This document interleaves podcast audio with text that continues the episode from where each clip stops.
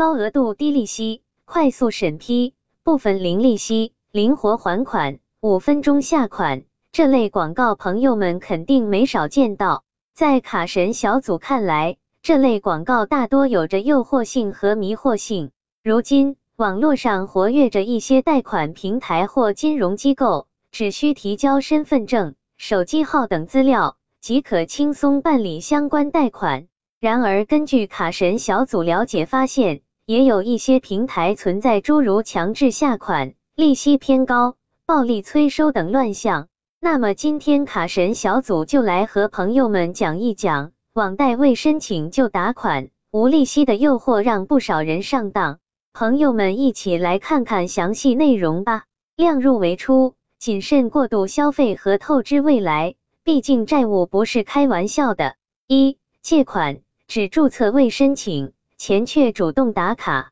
不久前，正在玩手机的 S 先生看到某 App 下方有贷款广告。S 先生出于好奇自身额度多少，S 先生登录了两个贷款平台页面，在注册提交了姓名、手机号码、银行卡等信息后，页面提示审核中。S 先生当时就想看一下能有多少贷款额度，以为是审核额度。结果第二天卡里就到账了两笔贷款。S 先生表示自己我根本没有在网贷平台申请贷款，只是提交了资料信息，结果平台强制下款，且借款期限只有三天左右。S 先生说，其中一家下款一千元，三天后要还一千六百元，而另外一家是强制下款一千零四十元，三天后要还两千元。看到如此高的还款金额，S 先生在咨询他人意见后，赶紧把钱原路返还。然而几天后，却接到两个平台打来的催款电话。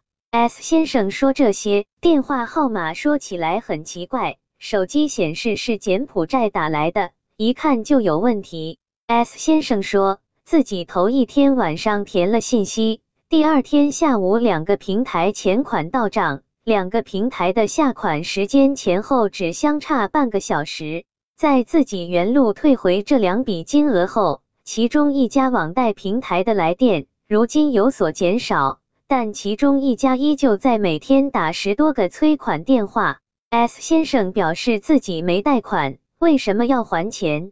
而这种行为简直就是骗人，可能是涉嫌诈骗了，涉嫌高利贷、砍头息性质的。S 先生说，这两个贷款平台是某 App 里的引流广告。接下来，S 先生准备拿上证明资料和银行流水等，前去派出所报案。根据卡神小组调查员了解，有网友称自己也曾遭遇强制下款。卡神小组提醒朋友们，有的时候千万别乱填，填完资料就会强制，没有客服，填资料就被强制了。二高利息的问题，借钱快还钱多，想还清不容易。目前，网络一些平台或金融机构虽然声称高额度低利息、快速审批，但一些用户在向相关平台机构借钱时，往往自身金融意识低，并未完整了解贷款类型等事宜，等到真正需要还款时，才发现实际利息并不低。A 女士表示，自己当时总共借了三万四千元，也没怎么注意看条款就签了合同，现在发现总共要还七万多元。上班族 A 女士说自己于二零一八年在某金融平台借款，当时工作人员介绍说消费类贷款利息低，A 女士自己也没顾得了那么多，没注意还款周期。网上签好了合同，就自己银行卡扣款还款了。如今两年多过去，A 女士印象中贷款即将还完。然而，令 A 女士没有想到的是，最近手机里依旧有消息提示其将要扣款。A 女士下载了网贷平台的 App 查看，原来借的三万四千元是分了五十四期来偿还。目前还了三十二期，每期一千三百六十八点三九元，共计还了四万三千七百七十六元，还有二十二期，共计约三万未还，这相当于要还七万多元。A 女士说，如果申请提前还款，也要还两万多元。自己上网查了一下，这年利率将近百分之四十了。受疫情影响，班上的不多，这个贷款已经影响我生活了，还不起了。与 A 女士类似，W 先生也面临着这样的困境。W 先生在二零二零年，W 先生仔细算了一下。自己借的这笔两万九千元的贷款，W 先生说自己所借的贷款每期需还款一千三百五十七点七六元，目前已还了三十五期，共计四万七千五百二十一点六元，还剩四期未还，总还款五万两千九百五十二点六四元，这相当于 W 先生借款两万九千元要还五万多元。这个利息算下来，年化高达百分之四十一了，太吓人了。W 先生说，因为自己眼下没有工作，暂时没有了经济来源，自己内心十分着急。而在投诉平台，针对该金融机构的投诉量已经突破四万条，而其他贷款平台也有类似投诉，高利息、高利贷、利率高等，都是一些用户投诉使用的高频词汇。三催收网贷平台少不了的帮凶，短信、电话轰炸、骚扰亲朋同事。相比起利息点数，更大的烦恼是来自每月约定分期还款的日期前后。卡神小组调查员了解到，一旦临近还款日，借款人通常都会收到来自平台或机构的短信和电话，很多人饱受电话催收、语言暴力恐吓等威胁。甚至报通讯录骚扰其家人和朋友，也成为一个常态。在某网站一则投诉网贷平台的帖子中，一名网友表示，自己每一期都按时还款，不过平台每个月依旧要打电话提醒，且面临言语上的威胁恐吓，一个不够打十个，不按时的话，只要差一天，就有态度恶劣的人告诉借款人法律法规等。甚至借款人不接电话，就打到借款人电话没电，或者换着全国各地的电话号码打，个人的电话隐私就这么不值钱。